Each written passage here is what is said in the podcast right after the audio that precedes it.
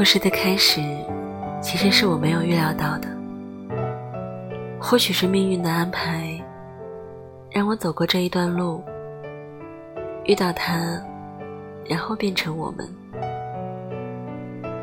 有一盏灯，对我有一种特殊的意义。